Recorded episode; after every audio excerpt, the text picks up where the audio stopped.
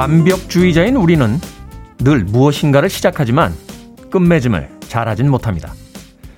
모처럼 잡은 책은 고작 처음 몇 페이지만 보다가 잊어버린 구절을 찾아 다시 앞으로 돌아가곤 합니다. 다이어트와 금연은 시작하기 참 좋은 날을 찾다 결국 시작하지 못하고 밀려있는 일들은 정말로 잘하고 싶어서 끊임없이 수정을 하다 끝마치지 못하죠. 조금은 더 가벼워져도 되지 않을까요? 이해되지 않아도 읽어 나가고 오늘 당장 다이어트와 금연을 무심히 시작하고 조금 부족해도 일을 마치는 겁니다. 지나고 나면 다 아무것도 아닌 일들이니까요. D-111째 김태현의 프리웨이 시작합니다. 빌보드 kid의 아침 선택 김태훈의 Freeway 저는 클 태자 쓰는 테디 김태훈입니다. 오늘 첫 곡은 Mr. Mister의 Kyrie 들려드렸습니다. 아침 일찍 또 안부 문자 많이들 보내주셨습니다. 심재조 씨, 네, good morning이라고 짧은 인사 보내주셨고요. 박민정 씨, 좋은 아침이에요, 테디. 4483님, 테디 5시에 일어나 테디 방송 들으려고 2시간 되겠습니다. 오늘 하루가 길긴 하겠어요. 그래도 목요일이니 화이팅입니다. 라고 하셨습니다. 설마 진짜 제 방송을 듣기 위해 2시간 전부터 일어나셨다고요? 감동의 물결인데요. 4483님. 네, 4483님에게 오늘 첫 번째 선물. 아메리카노 모바일 쿠폰 보내드리겠습니다. 고맙습니다. 아, 근데 내일부터는 6시 59분쯤 일어나셔도 될 것 같습니다. 2시간 전부터 일어나신 건 좀 과한 것 같은데요.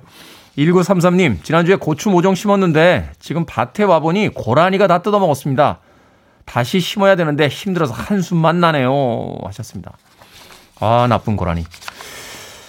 그죠? 어, 열심히 농산일을 해놨는데 산짐승들이 내려와서 또 뜯어먹으면 기분이 상하죠. 어, 힘도 빠지고. 근데 또 한편으로 생각해보면 원래 그들이 살고 있던 자연이었는데 우리가 영역을 넓혀 나가면서 경계선이 모호해져 버린 건 아닌가 하는 생각도 해보게 됩니다. 울타리를 좀 쳐보시는 게 어떨까요? 고라니를 뭐 말로 설득할 수는 없을 테니까 뭔가 대비책이 있어야지 그냥 다시만 심으시면 또 무심한 고라니가 와서 뜯어먹지 않을까 제가 걱정이 됩니다. 1933님. 임세진님, 오늘도 테디 보면 아침 준비합니다. 하셨습니다. 고맙습니다. 아침 준비에게 제가 그렇게 상큼한 외모는 아니지 않습니까? 저는 약간 야간용 외모인데, 예, 아침부터 저를 보시면서 아침 준비를 하신다고. 뭐 사람의 취향은 다 다른 거니까요. 임세진님, 고맙습니다. 최문서님, 아침 출근길에 새로 산 블라우스 입고 출근했는데 만원 버스에서 이리저리 치이다가 그만 찢어졌습니다. 신상 옷 입고 출근하는 길이었는데 새 옷을 사기 아주 적절한 타이밍입니다. 예, 새 옷이 찢어졌을 때 우리는 반드시 새 옷을 사야만 합니다. 최문서님 오늘 아름다운 예쁜 어, 새로운 옷 한 벌 구입하시길 바라겠습니다. 자, 청취자분들의 참여 기다립니다. 문자번호 샵 1061, 짧은 문자 50원, 긴 문자 100원, 콩은 무료입니다. 여러분은 지금 KBS 2라디오 김태훈의 Freeway 함께하고 계십니다. KBS 2라디오 yeah, go ahead. 김태훈의 Freeway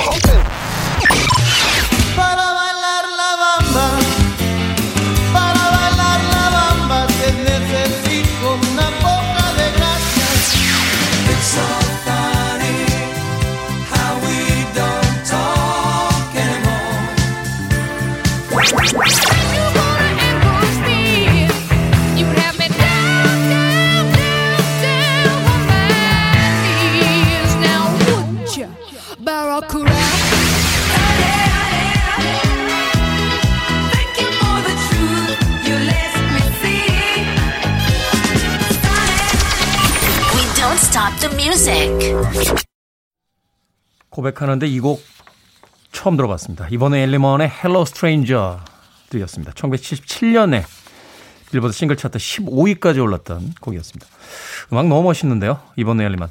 이본느 엘리먼은 사실은 어, 가수라기보다는 그 웨스트엔드에서 초연을 했던 Jesus Christ Superstar의 예, 첫 막달라 마리아 역을 맡았던 그런 배우였습니다. 이후에 이제 뮤지컬을 그만둔 뒤에 가수로서의 커리어를 쌓아나갔는데 어, 이본느 엘리먼 Hello Stranger는 저도 오늘 처음 들어봤습니다. 음악 멋있는데요.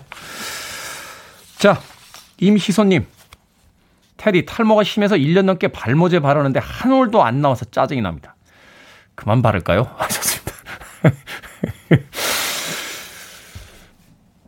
지금 바로 밑에까지 올라와 있는 건 아닐까요? 이미선님. 남아있는 약은 다 발라보는 게 어떨까 하는 생각이 듭니다. 예. 임희소님. 네. 제가 뭐라고 드릴 말씀이 없군요. 아, 앞서 들으신 이번 헬만 음악이 네, 이진종님 신청곡이었다고 네, 제가 빼먹고 있었네요. 네, 이미소님 사연 읽다가 남아있는 약은 다 발라보시는 게 어떨까 아, 개인적인 의견 드리겠습니다. 이사원님 김태훈의 프리웨이 처음 왔습니다. 라고 어, 인사 보내주셨고요. 6802님 회사에 사정이 생겨 당분간 쉬게 생겼습니다. 집에 있기 뭐해서 아침 일찍 집사람이랑 강원도로 출발합니다. 마음은 편치 않지만 시원한 바람 쐬고 마음을 다잡으려고 해요. 팝송에 약해서 신청은 못하지만 좋은 음악 부탁드립니다. 하셨습니다. 또 그렇게 쉬어가는 거죠. 어, 생각해보면요. 우리가 항상 더 좋았던 것들은 안 좋은 것들을 통해서 온 것들이 꽤 많다 하는 생각 해봅니다. 저는 사실 회사도 한 두 번 잘리고요. 예, 하던 일도 꽤 많이 그만뒀는데 시간이 지나고 나서 보면 그 다음에 조금 더 좋은 일들이 많았던 것 같아요. 6802님 힘내십시오. 자, 떡볶이 제가 모바일 쿠폰 하나 보내드릴게요. 아내분하고 다녀오셔서, 어, 역시 여행의 그 뒷, 아, 마무리는 떡볶이가 제일 좋습니다. 아무 근거는 없습니다. 6802님. 자, 2971님, 48살 남자입니다. 들을 만한 프로가 없다고 생각해서 시사 라디오만 들었습니다. 출근길에 우연히 들리는 노랫소리 애청자가 되어 갑니다. 감시합니다. 라고 써주셨습니다. 오타 내신 거죠? 감사합니다. 감시합니다라고 보내주셔서 깜짝 놀랐습니다. 예. 수많은 사람들의 감시를 받고 있기 때문에 오늘도 최선을 다해서 방송하도록 하겠습니다. 박정규님, 형님 안녕하세요. 결혼 5년차 신랑 박정규입니다. 이른 아침 형님의 달달한 목소리로 잠을 깨워주시고 힘을 주셔 감사합니다. 5월 13일이 사랑하는 아내 정원진의 40번째 생일입니다. 결혼 생활 5년 동안 두 아들 낳고 키우면서 고생한 아, 두 알을 낳고 어, 키우면서 고생한 와이프 정원진에게 오빠가 많이 사랑한다고 또 생일 축하한다고 전해 주십시오. 감사합니다. 신청곡은 형님의 선택을 믿습니다. 하셨습니다. 박정균님, 네. 아내분의 생일을 맞아서 네, 장문의 문자를 보내주셨습니다. 롤케이크 하나 보내드립니다. 네, 콩으로 들어오신 것 같은데요. 어, 다시 한번 샵 1061로 이름과 아이디 보내주시면 모바일 쿠폰 보내드리겠습니다. 짧은 문자 50원, 긴 문자 100원입니다. 자, 생일 맞으신 분들 오늘 많은데 생일 축하곡 나갑니다. 박유민님의 신청곡, 로스 로보스, La Bamba.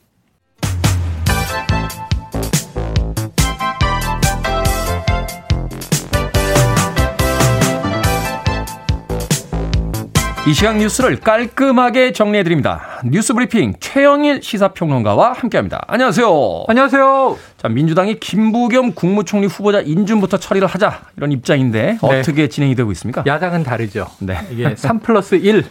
그래서 3명의 장관 후보자 아직 처리가 안 됐습니다. 여기에 총리 후보자는 연계돼 있다. 네. 예, 뭐저 이 장관 후보자 문제 어떻게든 해결 안 하면 총리 인준 못 한다. 지금 이런 입장이에요. 음. 사실 그저께도 이제 여야 원내대표 회동이 있었고 이 중재는 박병석 국회의장이 하고 있습니다. 결렬이에요. 민주당은 어제 어제 오후에 어쩌면 민주당 단, 단독으로 총리 인준을 시도할 가능성도 보였으나 사실은 이제 오늘 오전에 다시 회동하기로 하면서 여야가 한 번 더 머리를 맞대기로 했습니다. 네. 국회의장은 어떻게든 여야가 좀 합의를 해오라 이런 입장이고요.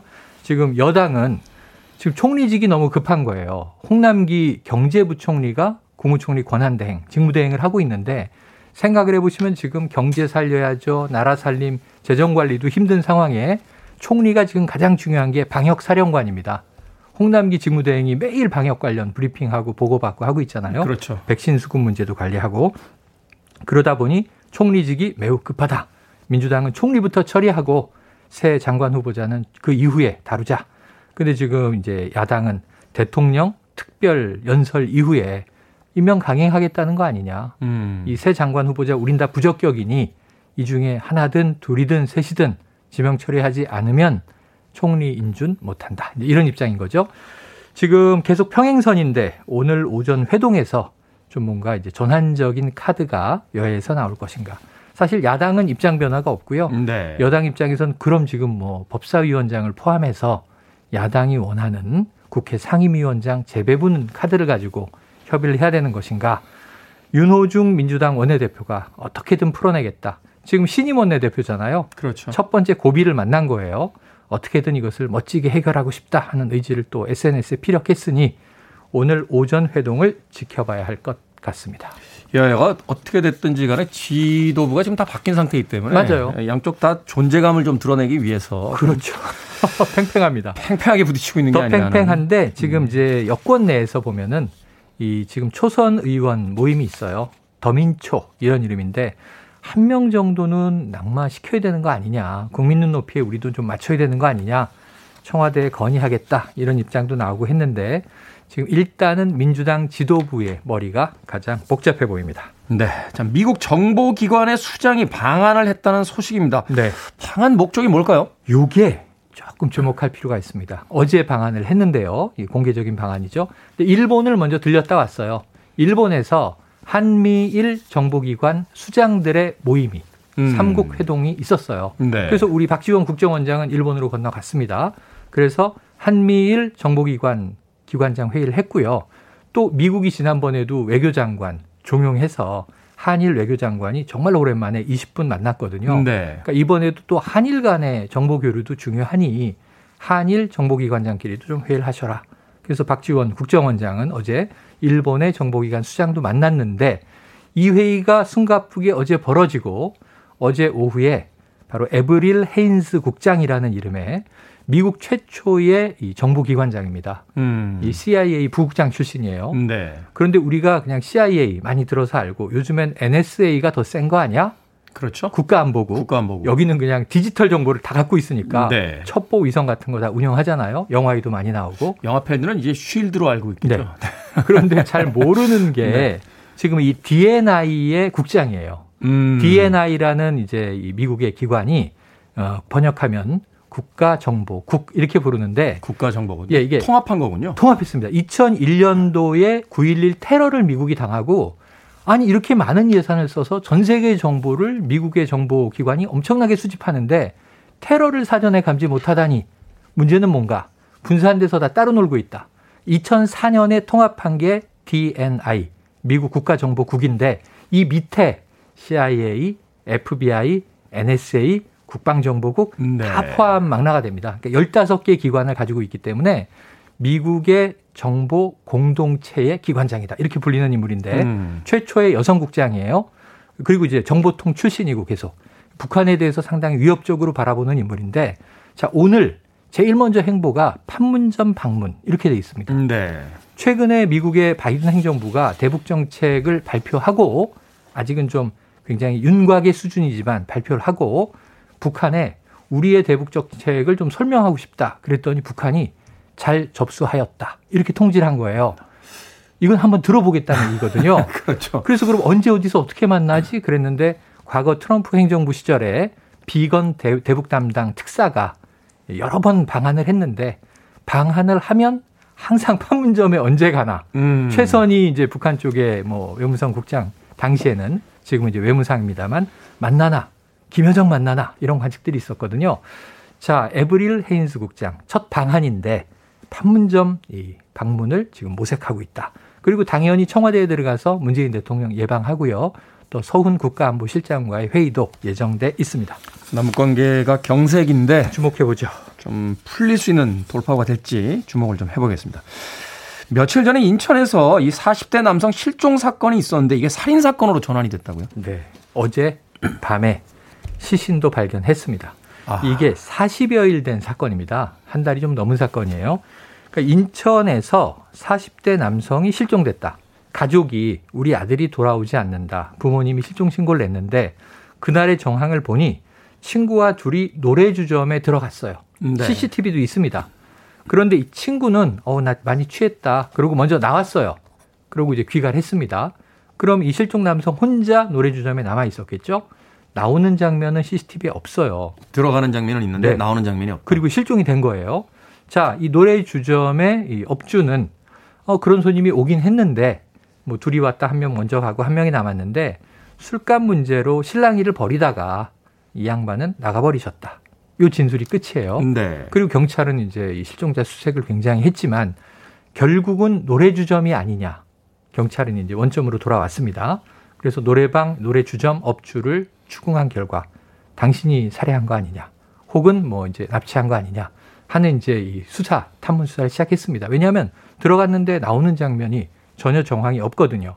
그리고 이 실종자의 휴대폰은 이 노래 주점에서 꺼진 채 거기가 마지막 위치예요. 네. 자 그런데 드디어 이제 이 경찰은 이 업주가 살해범이다라고 특정을 했고 어제 인근 인천 인근의 야산에서 시신을 찾았는데 훼손돼 있다라고 해서 아, 지금 이게 수사 결과가 나오면 조금 또 참담하고 굉장히 참혹한 안타까운 사건이 될 것 같습니다. 아, 강력 사건들 참. 아, 예, 이틀만 하면 계속 터져서 안타깝습니다. 네.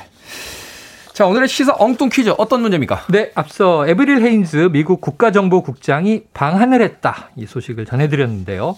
자, 이러니까 생각이 나죠. 바빠서 아직 정리하지 못한 방한 용품들. 아... 방한 용품들이 저도 지금 패딩하고 막 쌓여 있어요. 패딩 드라이 맡겨야 되는데. 오늘은 아직, 도 옷걸이 걸려 있습니다. 근데 오늘은 29도래요. 내일은 30도래요. 지금 여름이 왔습니다. 그러다가 그냥 올 가을 겨울에 다시 입을 것 같은 분위기. 그러면 곰팡이 냄새 나서 안 돼요. 세탁해야 됩니다. 네. 자, 여기서 얼른 이거 치우고 어, 처리해야 되는데 여기서 오늘의 시사엉뚱 퀴즈.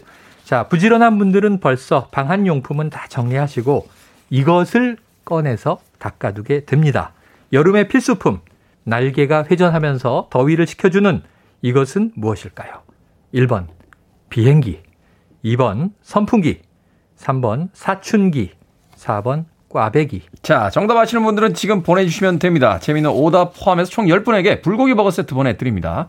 애브릴 헤인스 미국 국가정보국장의 방한 소식 전해드렸죠?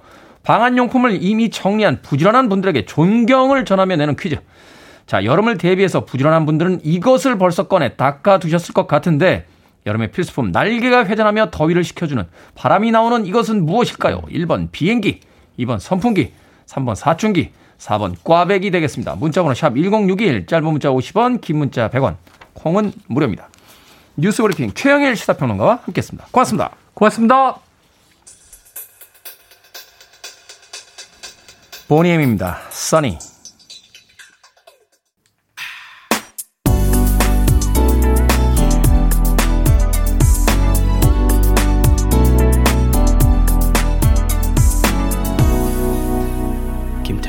Freeway.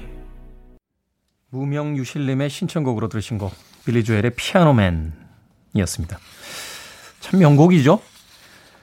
빌리 조엘이 무명 시절에 예, 실제로 그 생업을 위해서 클럽이나 카페에서 이 피아노를 칠 때 자신의 경험을 담아서 어, 만든 곡이라고 합니다. 흥미로운 건요, 이 빌리 조엘이 원래 가수를 데뷔했다가 그 데뷔 음반이 잘 되질 않아서 어, 무명 기간을 굉장히 오랫동안 가졌는데 이 클럽과 카페에서 일할 때 가명을 썼대요. 그래도 자기가 판을 낸 가수인데 가수가 그런 데서 일하는 거 누가 알아볼까봐 창피하다고 가명을 썼었다고 합니다. 그럼에도 불구하고 그 이후에 뭐 세계적인 가수가 됐죠. 누구에게나 어두운 시절은 한 번쯤 찾아오는 게 아닌가. 그 뒤에는 더 좋은 일들이 있는 게 아닌가 하는 생각 음악 들으면서 해봤습니다. 빌리 주엘의 피아노맨 들으셨습니다. 자, 오늘의 시사 엉뚱 퀴즈. 여름의 필수품 날개가 회전하며 더위를 식혀주는 이것은 무엇일까요? 정답은 2번 선풍기였습니다. 0850님 선풍기요? 작년 거 그대로 있습니다. 하셨습니다. 제가 그 패딩 잠퍼 드라이 안 맡기는 거랑 거의 비슷한 수준이시군요. 0850님. 강은자님, 깐풍기. 야, 깐풍기 맛있죠? 깐풍기. 중국 음식에서 이 기자 들어가는 건 되게 이제 날짐승이잖아요. 예. 닭이잖아요, 닭. 아, 닭을 날짐승으로 봐야 되나요? 닭이 나는 거 보신 적 혹시 있나요? 저는 못 봐서 닭을 조류로 인정은 안 합니다. 예. 날개가 있는 그냥 육지동물 포유류로 저는 생각하고 있어요.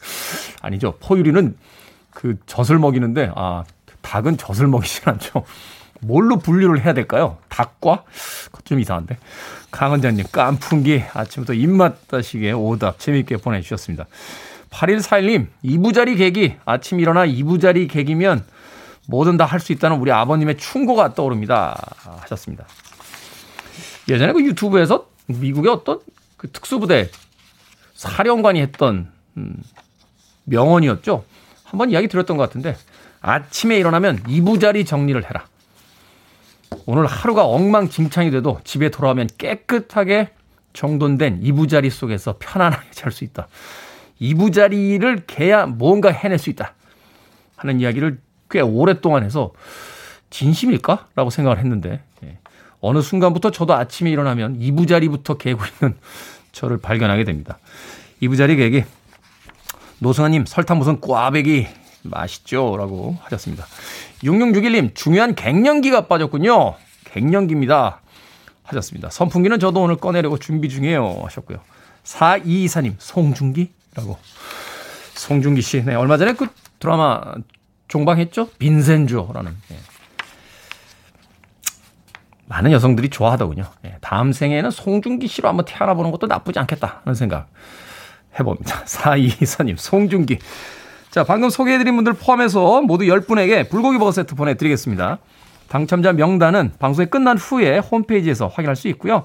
또 콩으로 당첨이 되신 분들은 방송 중에 다시 한번 이름과 아이디 문자로 보내주시면 모바일 쿠폰 보내드립니다. 문자번호 샵 1061, 짧은 문자는 50원, 긴 문자는 100원입니다.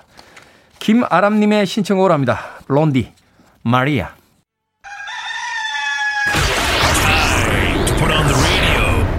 김태훈의 프리웨이 시험을 시작하겠습니다. 출발하세요.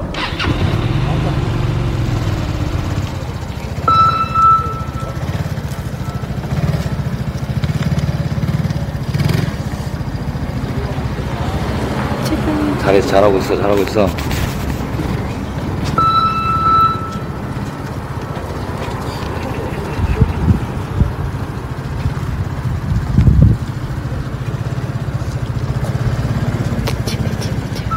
오케이 와 땄다. 오케이 다 왔다.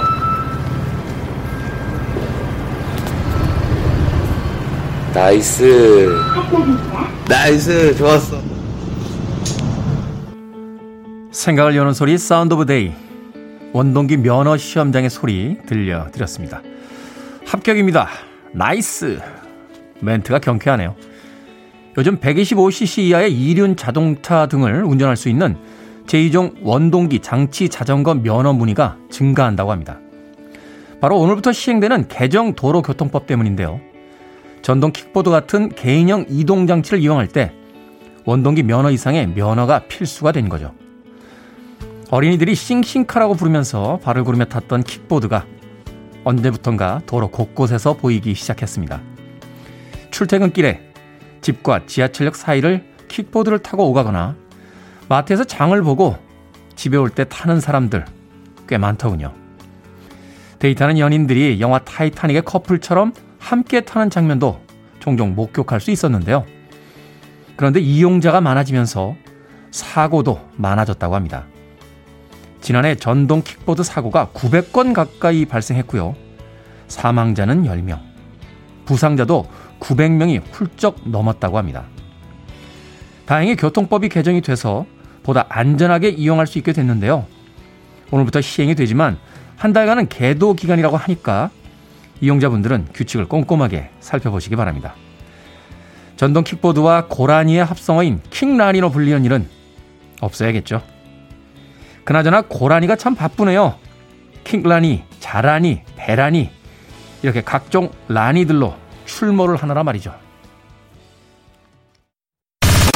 Listening to one of the best radio stations around. You're listening to 김태훈의 프리웨이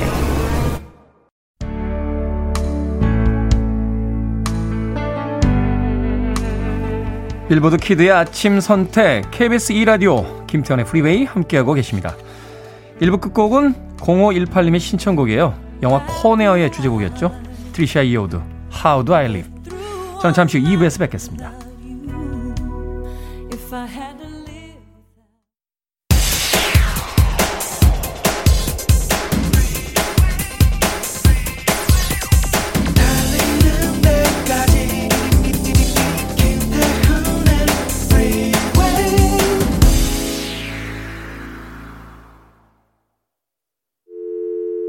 I need your arms around me. I need to feel your touch.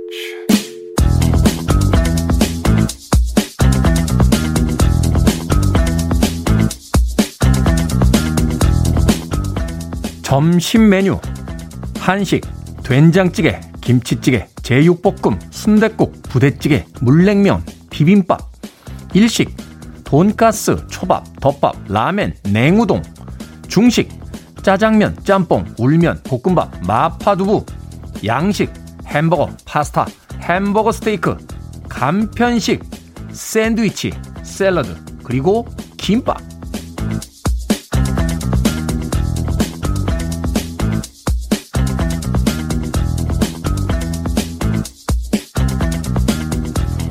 뭐든 읽어주는 남자.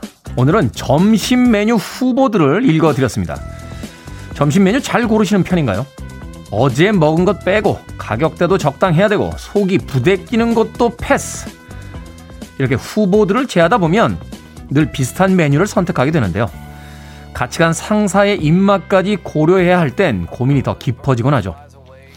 그래도요, 밖에서 사먹는 직장인들은 그나마 낫습니다. 아이들 밥까지 챙겨줘야 하는 분들, 점심 차리면서도 저녁엔 또 뭘 먹이나 고민하고 계실 텐데요. 오늘 점심 뭐 드실 겁니까? 애들 학교 보내고 혼자 집에 있다고 또 일이 바쁘다고 적당히 때우지 마시고요. 지금부터 고민해서 맛있는 점심 드시기 바라겠습니다.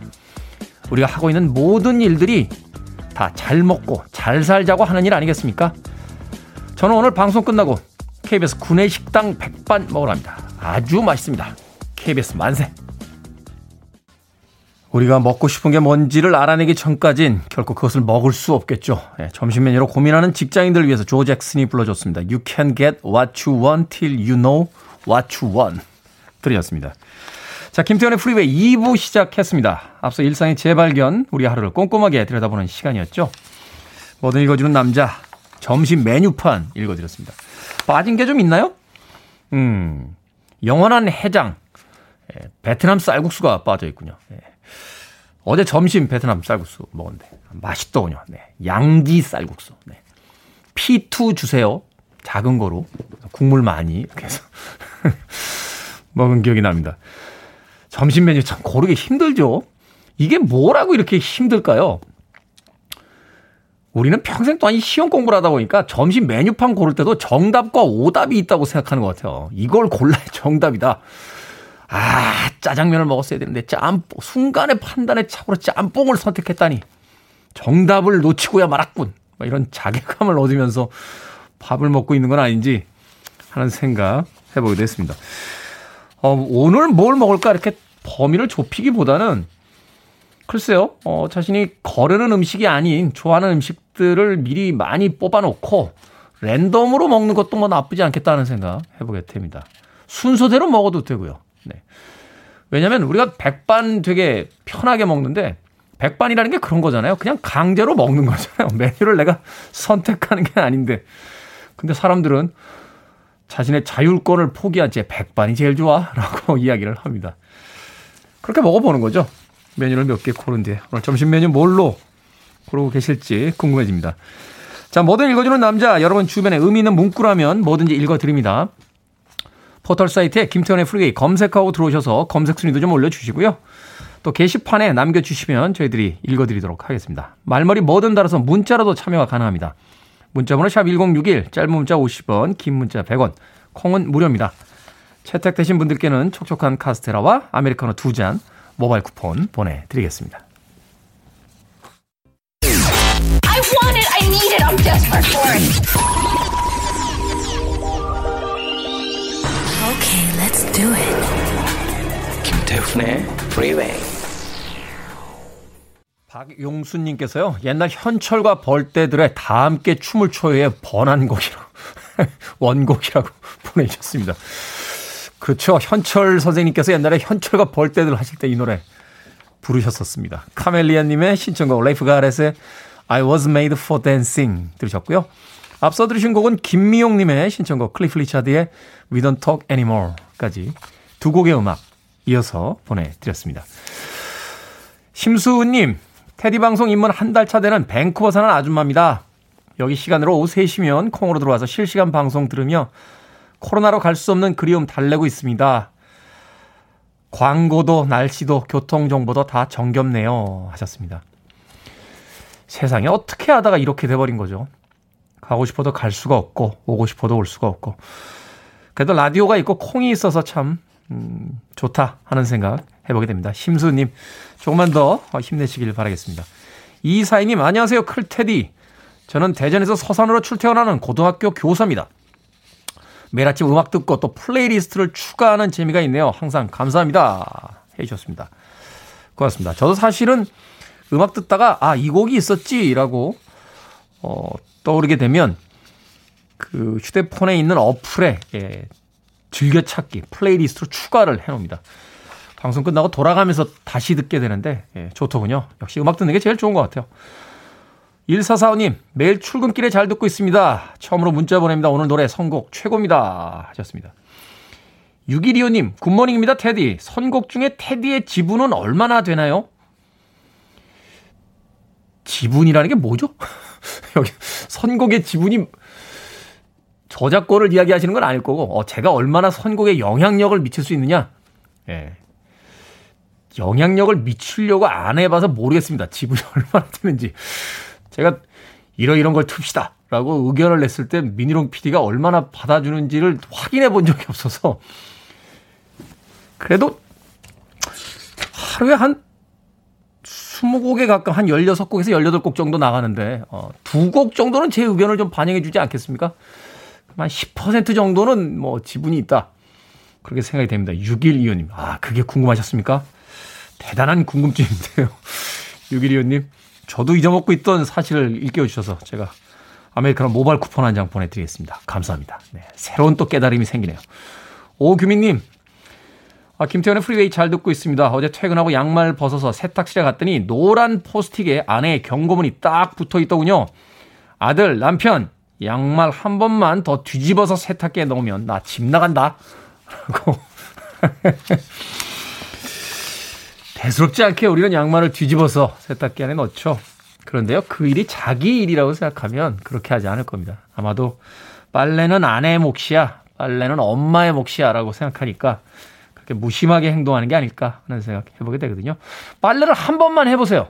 그러면은 어, 양말 다시는 뒤집어서 넣지 않습니다. 네, 저는 뭐 늘 빨고, 네, 개고, 널고, 오늘처럼 날씨가 좋은 날은 기분이 좋습니다. 아, 집에 돌아와서 빨래를 해야겠구나 하는 생각을 해서 오 규민님 아내의 경고 결코 무시하시면 안 됩니다. 자 데이빗 그랜트 and 제키 그레이엄 Could it be I'm falling in love 듣습니다.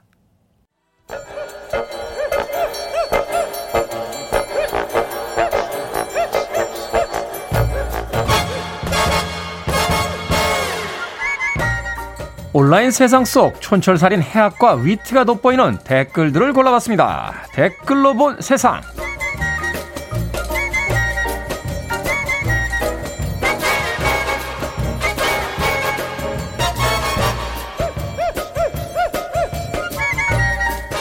첫 번째 댓글로 본 세상. 바흐 IOC 위원장이 다음 주로 예정이 됐던 일본 방문을 연기했습니다. 일본의 코로나19 상황을 고려한 결정인데요. 이번 달 들어서만 하루 평균 5천 명 이상 5만 명이 넘는 확진자가 나오는 상황이라고 하는군요. 여론조사에선 일본인 10명 중에 6명이 올림픽을 취소해야 한다라고 하고 스포츠 스타들도 부정 여론에 힘을 보태고 있는데요. 여기에 달린 댓글들입니다. 주영님, 성화가 달리다 꺼진 게 하늘의 계시였다는 거요. 밀러님, 평화를 상징하는 올림픽이 정작 세계인의 건강은 생각을 안 하다니 말이 됩니까? 남의 나라 일이라고 생각만 할 수 없는 게 올림픽을 보고 지난 5년간 꾸준히 노력해온 선수들이 있기 때문입니다. 이 지긋지긋한 코로나가 좀 물러가고요. 우리 선수들이 최선을 다해 경기하는 모습 정말 보고 싶네요.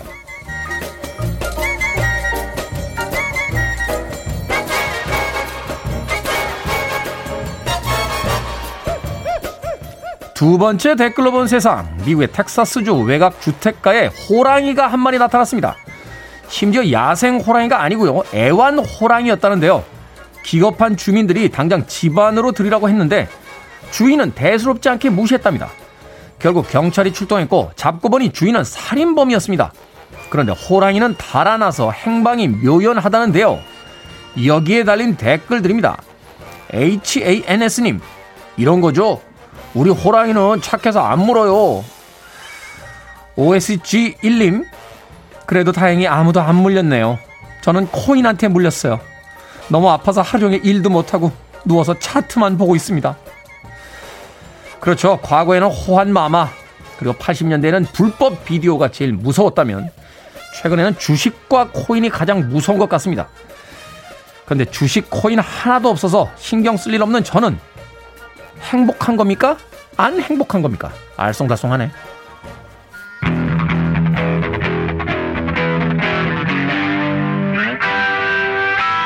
물 속에서 이 물고기 보신 적 있습니까? 엄청 큽니다. 하트입니다. 바라쿠다.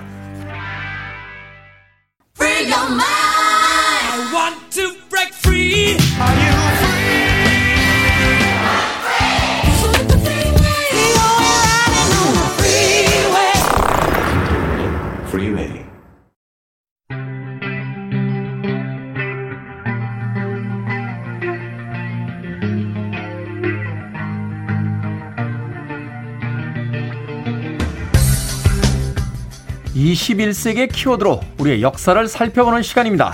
역사 대자뷰.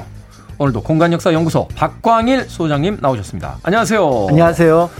자, 지난 12월이었죠. 장기간 반환이 지연됐던 주한미군 기지 12곳이 반환이 됐습니다. 그중에 이제 용산 미군 기지 일부도 포함이 돼 있다 하는 기사를 네. 본 적이 있는데 용산 기지터가 온전히 우리 땅이 된 게 1882년, 그러니까 이모군란 이후에 무려 한 138년 만이다 하는 기사를 봤거든요. 이게 진짜입니까? 네, 어떻게 보면은 이제 중간중간 좀 빠지는 시기는 있지만 시작만 놓고 본다면 그렇게 볼 수 있을 것 같고요. 아. 그래서 지금 말씀하셨던 것처럼 서울에 있으면서 서울 사람들이 가지 못하는 땅이 어 바로 직전 기준으로 하면 한 100만 평 정도 그러니까 100만 평이요. 예, 정확히는 105만 평 정도가 되는데요. 그러니까 그 땅이 어떻게 보면은 우리 시야에서 벗어나 있었다. 그래서 미군 기지의 역사 이런 음. 것들에 대해서는 사실은 생각지 못한 상황에서 그냥 시간이 많이 흘러온 그런 상황이 된 겁니다. 그러네요. 이 용산을 가거나 또는 무슨 저 어디 시내로 이제 종로 쪽 이렇게 갈때 네. 항상 그 옆으로 다니면서 그 벽만 우리가 쳐다보고 다녔지. 그렇죠. 그 안의 공간을 무려 140년 가까운 시간 동안 들어가 보지 못했다는 거죠. 그렇습니다. 아. 자, 문재인 대통령이 2018년 광복절 축사에서요. 이 용산을 뉴욕 센트럴 파크 같은 생태 자연 공원으로 조성하겠다. 하는데 이 용산은 자연뿐만이 아니라 그 역사적 의미도 굉장히 큰 공간으로 알려져 있는데요. 그렇죠. 어, 조선 시대에도 이미 그 지리적인 어떤 중요성 때문에 어떤 많은 시설들이 들어서게 되는데요. 옛날 이제 지도를 보면은 대략 이제 인왕산하고 연결해서 얘기를 많이 합니다. 네. 엄밀하게 얘기하면 지금 용산이 정확하게 어디 있는지는 모릅니다. 근데 음. 대략 효창공원 정도 높이 한 80m 정도 되는 산이 있었을 걸로 보이는데 이게 이제 한강에서 보면 느릿하게 흘러가는 모양이 용처럼 생겼다. 아. 그래서 이제 용산이라고 부르는데 여기서 이제 이어지는 게 이제 만리동 약현 청파동으로 이어지면서 자연스럽게 도심으로 연결이 되고요. 네. 또 한쪽은 마포로 연결이 되면서 한강으로 연결이 되니까 도심으로 가는 한강에서 가는 가장 가까운 통로 안에 이제 용산이 있고요. 그다음에 이제 용산 진이 있으니까 자연스럽게 이제 경강, 한강의 어떤 어, 수은 교통의 요지가 됩니다. 네. 그러니까 이제 뭐 조은선이 닿기도 하고요. 그래서 광흥창이나 만리창 이게 전부 다 조은과 관련된 경창이거든요. 네네. 네. 그러니까 선해청에서 가지고 있었던 그런 어떤 창고들이었고 당연히 이제 거기에 뭐 군사 시설도 있었고 이런 것들도 있었고 그다음에 이제 앞에서 잠깐 말씀하셨던 것처럼 경관이 좋아서 이제 용산을 기준으로 이제 그 근처 뭐 흑석이라든지 사평이라든지 이런 곳을 일러서 이제 갈대밭이 굉장히 아름다웠다고 합니다. 그래서 아. 용산 팔경으로 해서 도성 사람들이 이제 나들이 가면은 남쪽에 한강가로 가면은 용산으로 갔다. 이런 기록들이 남아 있습니다. 사대문 안에 살던 사람들이 이제 사대문을 나와서 그렇죠. 유람을 갈때 네. 예, 한양의 남쪽에 있는 용산 그렇습니다. 쪽으로 풍경이 아름다워서 나들이를 갔다. 그렇습니다. 그 아름다운 것을 무려 140년 동안 보지 못했군요. 그런데 이렇게 유람지로 유명했던 풍경 좋은 곳이 어떻게 하다 군사기지가 된 겁니까? 그러니까 그 시초가 뜻밖에도 1592년까지 올라갑니다. 임진왜란까지. 아, 임진왜란까지요? 그래서 이제 많은 분들이 알고 계셨던 것처럼 명나라 심유경과 고니시 육기나가가 강화 협상을 하잖아요. 네. 근데 그 강화 협상 장소가 바로 용산이었는데 그 이유가 고니시 부대가 여기에 주둔을 했던 겁니다. 아. 그러니까 한양 안으로 들어가기에는 아직까지 좀 뭔가 좀 부담스럽고 그리고 이제 뭐 수운이라든지 이런 것들을 활용하기 위해서 또 다른 지역의 어떤 정보를 얻기 위해서 가만히 보니까 용산이라는 땅이 굉장히 유리했던 거죠. 교통의 요지니까 정보도 모이는 곳이고. 그렇습니다. 어. 이제 이런 상황들이었으니까 나중에 이제 이런 느낌들이 아까 말씀드렸던 이모군란 1882년에 이제 청나라군이 간섭을 하러 들어오게 되는데 이제 오장경이 여기 들어와서 보니까 역시 용산이 주둔하기 좋은 것 같아서 네. 주요 이제 3천 명의 군사들은 용산 일대 이제 주둔을 시켰던 거고요. 그다음에 이제 일본 역시 가만히 보니까 여기가 좋은 거예요. 그래서 개항 이후에 서울의 도성 안으로는 들어가기 힘드니까 그러니까 이제 용산 일대 거류지를 만들어 달라 마포에서부터 시작해서 그렇게 해서 이제 또 일본의 어떤 외국인들 중심의 어떤 거류지가 만들어지게 되는 거죠. 네. 그러다가 이제 본격적으로 우리가 알고 있는 일본 기지의 모습을 갖추게 되는 건 1904년 청일 아, 그 러일 전쟁 때 러일 이제 때. 어 당시 이제 오신마가 이끌던 부대 24단이 용산에 머물게 되면서 이 일대를 어 중심으로 이제 모든 어떤 군사적인 어떤 활동을 벌여야겠다라고 하면서 어떤 군 사단 주둔지로 어 음. 군사 기지화 시키게 됩니다.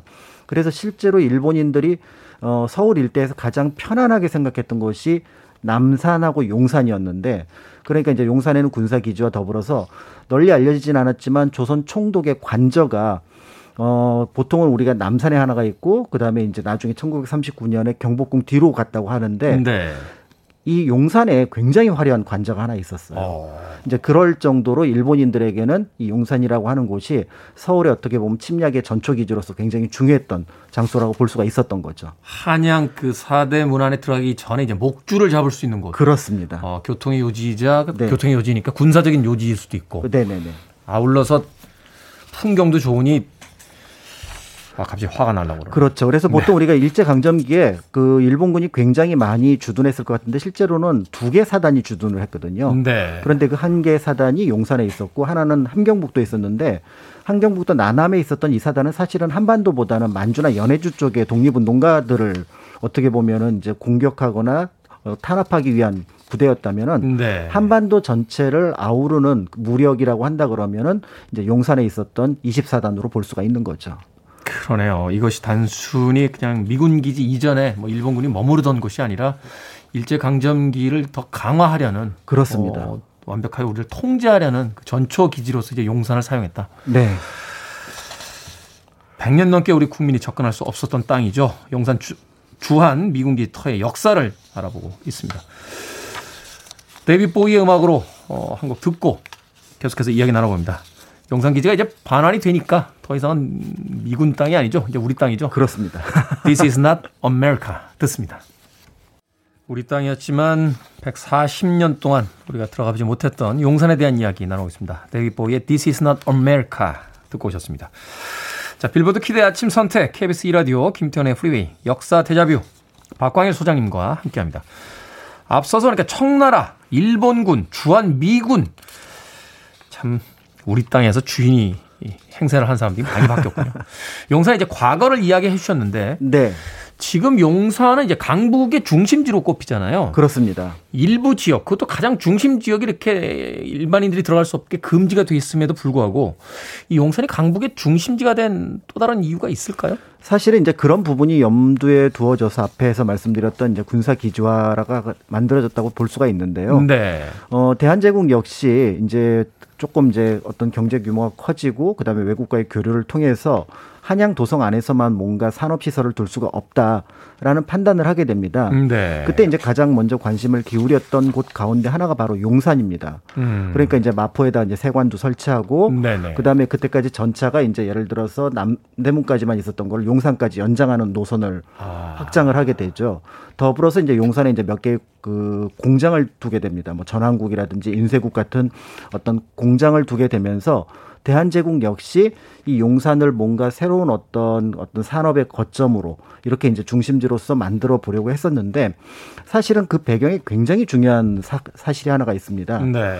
보통 우리가 이제 그 일제강점기 직전부터 일제강점기까지 이어진 한국의 간선철도 간선철도. 그렇죠. 이제 경부선, 경인선, 경원선, 그 다음에 이제 이런 어떤 그 경의선, 이 철도의 출발점이 용산입니다. 아, 용산역이 있군요. 네. 그래서 우리는 보통 서울역이 지금은 커져서 서울역이 중심이라고 생각을 해보지만 사실은 서울역에서는 빠져나가는 공간이 없어요. 아. 서울역은 들어왔다가 다시 나가는 공간이죠. 네. 터미널의 역할을 하지 허브의 역할은 용산이 합니다. 아. 그러니까 이제 용산역에 도착을 하게 되면은 그게 남쪽으로 그냥 경부선으로 빠져가도 되고 북쪽으로는 경원선, 경의선. 그런데 이제 현재 한국 사람들이 북쪽 철도를 이용하지 않다 보니까 용산과 그 서울역이 비슷한 느낌이 들지만 음. 만약에 이제 통일이 돼서 어쨌든 철도가 북쪽으로 간다 그러면 왜 유럽 대륙까지 그냥 철도로 갈 수 있게 되는 날이 오면 그렇게 되면은 용산역은 북쪽으로도 철길이 굉장히 많이 뻗어 있기 때문에 이제 그런 공간이 되는 거고 그러다 보니까 자연스럽게 이제 거기를 활용한 군사 기주화 이런 것들이 많은 사람들의 관심을 갖게 되면서 지금도 이제 많은 사람들이 왜 용산이 중심지가 될까? 어 뭐 아무리 이제 서울역이 중심이라고는 하지만 여전히 물류의 중심으로서 어 용산이 가지고 있는 또 경관 그다음에 한강 이런 것들이 갖고 있는 의미가 있을 것 같고요. 그래서인지 이제 1945년 광복 이후에 이제 진출했던 미군 역시도 이 지역이 가지고 있는 이점을 그대로 확인을 했던 거죠. 그래서 네. 미 24사단이 이제 일본군을 모두 몰아냈음에도 불구하고 군정의 중심지로서 이제 용산을 이제 확보를 하게 되는 거죠. 음. 그러다 보니까 이제 어또 6.25 당시에는 또 여기에 이제 북한군이 여기에 주둔을 하게 되니까 서울에서는 유일하게 여기가 또 폭격 피해를 많이 받습니다. 군대가 있는 곳이니까. 그렇죠. 아. 그래서 이제 일반 군사 시설을 제외하고는 민간 시설을 사실은 많이 볼 수 없는 이유 중에 하나가 이제 그런 것과 관련이 있고요. 그리고 이제 1953년 휴전협정 이후에 8월 달에 용산에 이제 드, 드디어 이제 미8군 사령부가 설치가 되고 네. 1978년에 이제 한미 연합사까지 설치가 되면서 이제 우리에게는 용산하면 미군 기지라는 어떤 등식이 이제 인식이 되게 됐던 그런 어떤 사건이라고 볼 수가 있는 거고요. 음. 어 저도 이제 용산에는 딱 한 번 들어가 봤는데 네. 근데 이제 거기 보면 메인 포스트를 비롯해서 사우스 포스트, 캠프 코이너, 캠프 킴 네 개 구역으로 나눠져 있는데 네. 건물이 한 1,600개 정도. 그 안에 건물이 1,600개가 네. 있어요. 그다음에 이제 미국 두 개 대학의 분교, 호텔 그러니까 말 그대로 한국 안에 하나의 어떤 미국 다른 도시. 나라가 있는 거네요. 그렇죠. 뭐 100만 평 정도니까요. 자율 구역이 되니까. 네네네. 이제 그런 어떤 규모의 공간이 이제 만들어져 있었다는 점에서 이제 이 공간의 향후 활용 방안이 여느 공간하고는 굉장히 차원이 다른 어떤 접근 방식이 필요한 이유가 되는 거죠. 아니 이렇게 땅값이 비싼 서울에서 100만 평, 105만 평이 그냥 그냥 생긴 거잖아요. 그렇죠. 원래 우리 거긴 합니다만 네.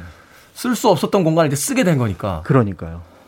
제발 부동산 투기만 안 하셨으면 좀 좋겠습니다. 그러니까 이제 여러 가지 면에서 이제 좀 고민스럽고 걱정스럽고 조심스러운 부분들이 생기는 이유가 거기에 있는 것 같습니다. 네.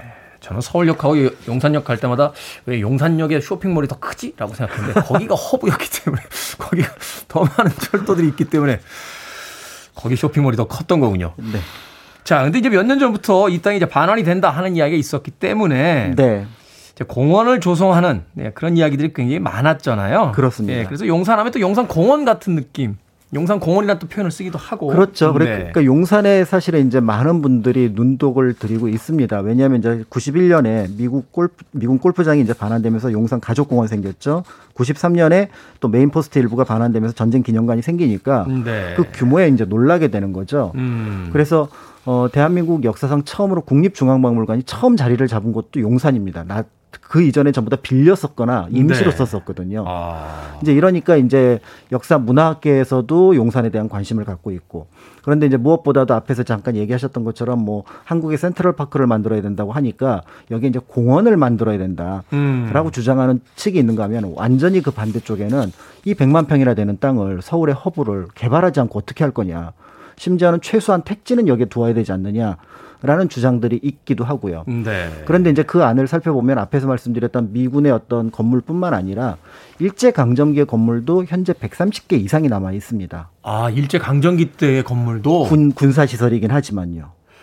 그렇더라고 할지라도 어찌됐건 역사적인 이제 공간들이 있는 거잖아요, 그 안에. 그렇습니다. 그래서 이제 앞에서 말씀드렸던 것처럼 어쨌든 좀 안타까운 역사긴 하지만 그 역사의 흔적을 그대로 놓아두고 이제 그걸 바탕으로 해서 뭔가 새로운 어떤 모습들을 재현시키는 것. 예를 들어 우리나라가 이제 순국선의 날을 11월 17일로 하는데 네. 그게 을사늑약이 체결된 날이에요. 아. 그러니까 그걸 어떻게 보면 역사의 어떤 극복 차원에서 새로운 이미지로 만들어 나간다면 수치스러운 날을 오히려 극복하자는 날로 이제 바꾸는 거니까. 그렇죠. 그런 어. 의미에서 이제 용산이 어, 이모군란 이후 또 러일 전쟁 그다음에 일제 강점기 또 미군의 흔적이 남아 있긴 하지만 그 역사를 우리가 어떻게 바라보아야 하면 좋을지 그리고 무엇보다도 이제 그런 건물들을 놓아두고도 건폐율이 15%밖에 안 돼요.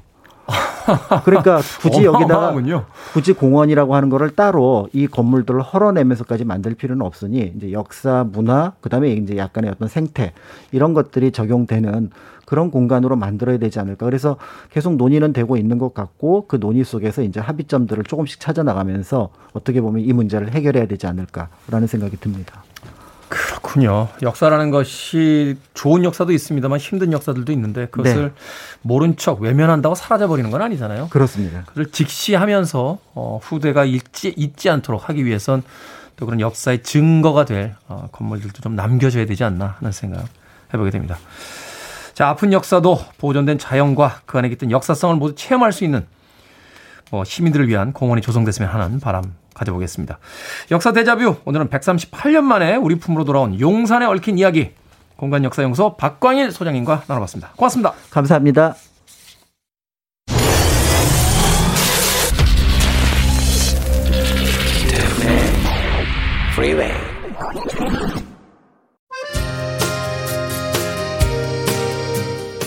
KBS 이라디오 김태훈의 프리웨이 D-111째 방송 이제 끝곡 나갑니다. k.d. lang의 Constant Craving 오늘 끝곡입니다. 저는 내일 아침 7시에 돌아옵니다. 좋은 하루 보내십시오. 고맙습니다.